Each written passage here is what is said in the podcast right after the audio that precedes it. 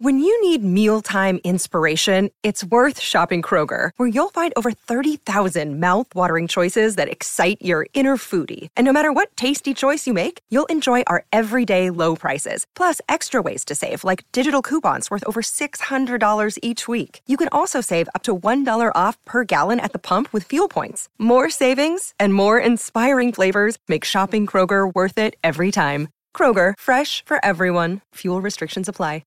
Let's go talk to Chris Balas. He joins us from South Florida, getting set for Michigan and Georgia Friday night, eight p.m. on New Year's Eve, college football playoff semifinal. How you doing, Chris? Doing great, Bill. Thanks. All right. Uh, so uh, we talked to Clayton Sayfie yesterday. You guys arrived, went out on the town last night. The Clevelander had the V I P room, hanging out with all the big celebs, uh, J-Lo, A-Rod, uh, Ben Affleck, everybody. So you're connected at the Wolverine dot com. Uh, before we get to everything going on in South Florida, what about the internet rumor that Dax Hill didn't make the trip and that he's in protocol and there's a chance he could not play on Friday? Fact or fiction? Uh, great question. Uh, there seems to be smoke, and uh, nobody's confirming the fire. Um, we do believe that he's not here at this point. That's our, our, our feeling about it, uh, and that's pretty much all we can say about it without having more information. You know, there have been rumblings that he'll be down here tomorrow. We know that J T Daniels, for example, Georgia's quarterback, was uh, held out due to COVID protocol, and then he showed up later. So there are rumbling that's, rumblings that's going to happen with Daxton Hill. So we'll have to see. Um, but, you know, it is what it is. And it, it's actually, frankly, a little more surprising we haven't heard more about other people the way that this uh, that this latest variant of the, the virus is going around. So, uh, but they haven't said anything about it. We haven't seen them in any pictures either. So, um, but we can't confirm one way or another one hundred percent, Bill, if that's true. So that is the only, not confirmed story, but the only connection to COVID you've heard to Michigan football, correct? That's correct. Yep, that is exactly right. And uh, and hopefully, like I said, hopefully he'll be down here and uh, and be able to play. That's going to be critical.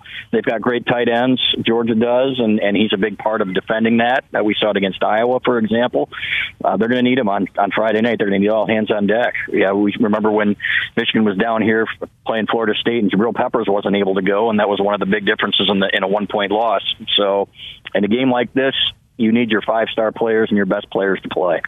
It's interesting how COVID has ravaged some of these college teams but left others untouched. And, again, I'm not a doctor. I don't know if that has to do with vaccinated, non-vaccinated area of the country you're in. I just read that it looks like U C L A and North Carolina State may be canceled tonight because U C L A is decimated, they're saying, from the Bruin side uh, with defensive linemen out uh, with COVID. But yeah, it's crazy. You get these games being canceled, and then we're hearing really little outside of J T Daniels and Dax Hill, which is unconfirmed, connected to this Michigan-Georgia game. I know Alabama had a few coaches that were in protocol. They're out of it. So uh, the Final Four, knock on wood, seems free for the most part of this COVID issue. But if Dax Hill doesn't play, you just mentioned that, that's a huge loss because his ability to blitz really changed Michigan's defense.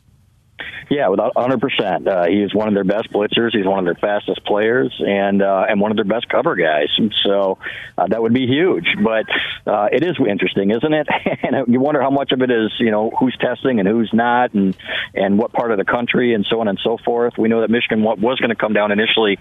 Uh, they even wanted to come down a few days earlier from what we understand, but they all got the booster shot and they're taking every necessary precaution. So there is no media day tomorrow now. There was supposed to be a media day.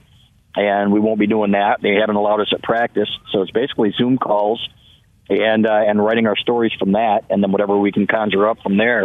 So, uh, but there are worse places to be, I'll tell you what. When they're going to cancel cancel media events, Bill, uh, it hasn't been horrible down here, I'll tell you that. It's going to be beautiful. The weather's supposed to be beautiful for the for the game. I think seventy to seventy-five degrees and sunny at, at or well, not sunny because it's a night game, but uh, clear at kickoff, so should be perfect. I saw one of the rough drafts of a story you're working on at the Wolverine dot com, and Chris Balas joining us from South Florida, uh, where you talked to J-Lo on the over-under in the game. Uh, should Michigan and their fan base go low on the under. So, yeah, it needs a little work, but the fact you got to sit down yeah. with J-Lo, I find to be incredible. Yeah, right. That's uh, exactly. And A-Rod's next. So, no, Ben Affleck is dating her now. They're done. A-Rod, whoever. Yeah, Ben Affleck. Yeah. I mean, whatever. It's, it's you know, well, who's next, Matt Damon? I don't know. I mean, right? Uh, she's J-Lo. She's gorgeous and she can sing. All right, what stories are are you working on? I know I've shared a lot of them, but what have been some of the interesting things you've heard from Michigan coaches or players uh, since you arrived in Florida in preparation for that Georgia game Friday night? Yeah, listening to Mike Macdonald talk was interesting, Michigan's defensive coordinator. He talked about, because he was an, a, a graduate assistant at Georgia, and after he was done in two thousand thirteen, he thought about hanging him up. He was going to he was going to quit coaching. And he said it was the Ravens. Somebody recommended him. Somebody at Georgia recommended him for a job with the Ravens, and they were putting together an intern program there. And Jay Harbaugh, Uh, Michigan's tight ends coach, and Jim's son was the guy doing it for his Uncle John with the Ravens. So that's what got him back into coaching. And then it came around full circle, and here he is, one of the brightest young defensive coordinators in football. So uh, loving it where he is. He said when he got here, he said he could see it. He said two players in, in particular, Josh Ross, Michigan's linebacker, and Aidan Hutchinson, the defensive end. He said he could see in their eyes that there was something that they wanted to accomplish and how committed they were to it. And he said, I had no no problem and, and believed one hundred percent that these guys were going to be the leaders that we needed to, to turn this thing around. And uh, but he did. He looked down at the microphone, too, the Orange Bowl on there, and he said, it still hasn't really sunk in that we're here yet. That's the same for us in the media. You're walking into the media hotel, Orange Bowl playoff semifinal, and we all were having breakfast this morning and talking and asking each other what the predictions were. Uh, mine was seven and five. Two other guys from M Live, seven and five. Our Clayton Sayfie, the optimist, was eight and four. So it's just one of those things. When we always talk in the preseason, you never really know until two, three games into a year what you've got. And uh, and boy, Michigan proved us all wrong, and Jim Harbaugh proved us all wrong. So it's going to be very interesting to see how they restructure his contract. That's another thing we're working on, Bill, because as you've said, you know, with Mel Tucker making ninety-five million dollars, nine point five million dollars a year, they're really going to have to bump Jim Harbaugh up, because we know for a fact that there are going to be teams that come after him in the offseason. Chris Balas from the Wolverine dot com joining us. You can hear the Southern Florida breeze in the background as Balas and the Wolverine dot com team are in South Beach leading up to the game. Everything you need at the Wolverine dot com, now with their partnership with On three dot com, and they have that sign-up deal, uh, a buck for the year. You can get info at the Wolverine dot com. One of the stories I retweeted earlier this afternoon, uh, the headline from you, Chris, Michigan offensive coordinator Josh Gattis grooming a two-headed monster at quarterback with McNamara and McCarthy. Yeah, and you know what? How are you going to do anything but platoon these guys next year is what I'm wondering. And, you know, it's twenty twenty-two, and we're not really thinking about that yet. But the way McCarthy has progressed and the things that he can do with his feet, I think he's averaging five or six yards a carry, and that includes sack yardage. What you can do with him uh, compared to what you can do with McNamara, who's been the perfect quarterback for this team. Uh, you know, I still we still get people on our message boards saying, "Oh, you shouldn't even be the quarterback at Akron," which just blows my mind that anybody could be that obtuse. But you look at what he's accomplished, and there's a role for him. But you've got to get McCarthy more time as well. So I know platooning is not everybody's favorite, uh, but I don't see how they avoid it next year. I really don't. I think both quarterbacks will be here. I think both will have earned the right to play. And even if it's not ideal, I think it's something that we're probably going to see next year. And Gattis talked about both of them glowingly, yeah, their strengths and weaknesses. Not very many weaknesses in these guys. You know, McNamara is not the athlete that McCarthy is, but he's a winner. And that's the kind of guy that gets you to twelve and one and, and in the uh, national playoff semifinal. Chris Balas from the Wolverine dot com and the Wolverine dot com team are in South Florida. Chris is joining us on the Meyer Guest Line, checking out some of the headlines from the Wolverine dot com. Uh, what about this pickup at center? It's a huge one, as you guys said, from Virginia now to Ann Arbor for Harbaugh. Yeah, Olu Olu Oluwatimi, and uh, he was a Remington Award finalist and a second-team All-American. So you're act- actually uh, p- potentially upgrading that position. Andrew Vastardis had a great year, and he was a guy at center for Michigan that I thought might be a weak link on that offensive line. Turned out he was banged up last year, had a back injury, came back healthy. worked his butt off as a sixth-year senior to be one of the, the one of the best stories, really, uh, on the offensive line that we've heard in years. The way the, the work that he put in, and and to come back, the, the comeback story of the year, frankly, um, just an outstanding kid and a, a brilliant student. He's going to be a doctor probably in about four more years, so uh, assuming he doesn't play in the N F L, which he probably could for a little while. So, but this kid that they got, uh, a great athlete. They're going to plug him right in. That offensive line could and should be as good as it was this year, assuming they gel the way this year's line did. Uh, and they've done their diligence. They they hosted him. He's proved to be a, a great fit. So should plug right in at center next year and, and be part of a, another great Michigan line. Chris Balas of the Wolverine dot com joining us from South Florida. Michigan and Georgia will happen on Friday night, eight p.m. The winner moves on to the national championship game in Indy against either Bama or Cincy. Uh, coaches, in in the virtual pressers you've been able to do, the coaches are raving about Michigan's practices.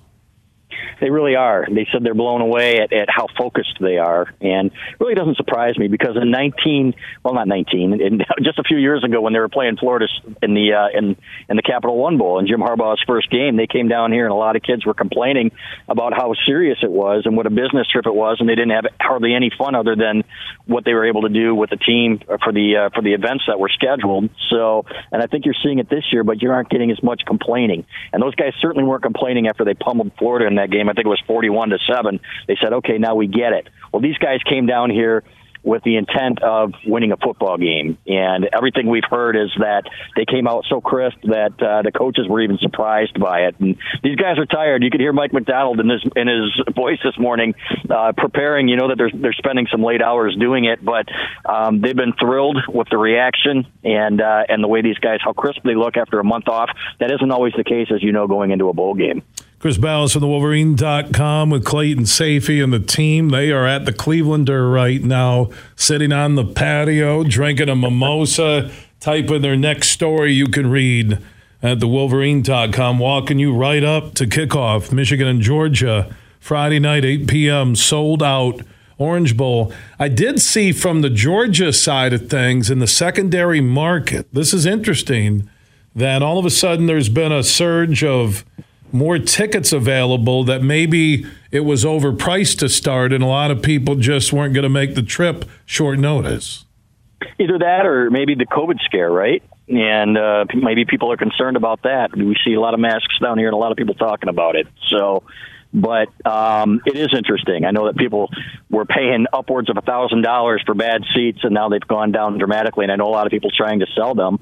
And some people have actually told us. They said, yeah, we're a little bit worried. You know, flights are being canceled. I was supposed to go out Sunday, Bill, and uh, couldn't get out until Monday. My flight was delayed by five hours. I was going to miss my connection. So there's a lot of that going on, too. So that's something to watch. But uh, there, it'll be packed. There'll be a ton of Michigan fans there. We've seen a ton of them down here already, Bill, as we always do in Florida. This is the biggest deal uh, for Michigan football in a long, long time, probably since the nineteen ninety-eight Rose Bowl after the ninety-seven season. So uh, there are tons of Michigan fans down here, and the merchandise is going like crazy.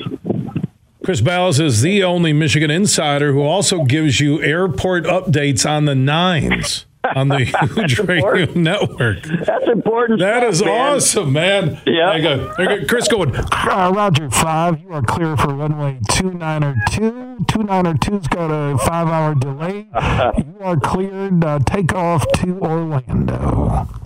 And that's about what it was, man. It was crazy. Sitting there, I got there at six in the morning, Billy, and uh, ended up going back to, to my parents' house. It was a good day. But, uh, you know, this is where we're supposed to be.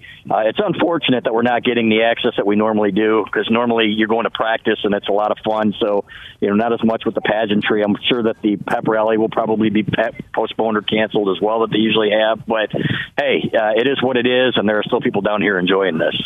That's amazing, man, that, you know, because of those cancellations and you and Clayton already down in Florida, you guys have to hang out by the pool or go out and enjoy the nightlife and food.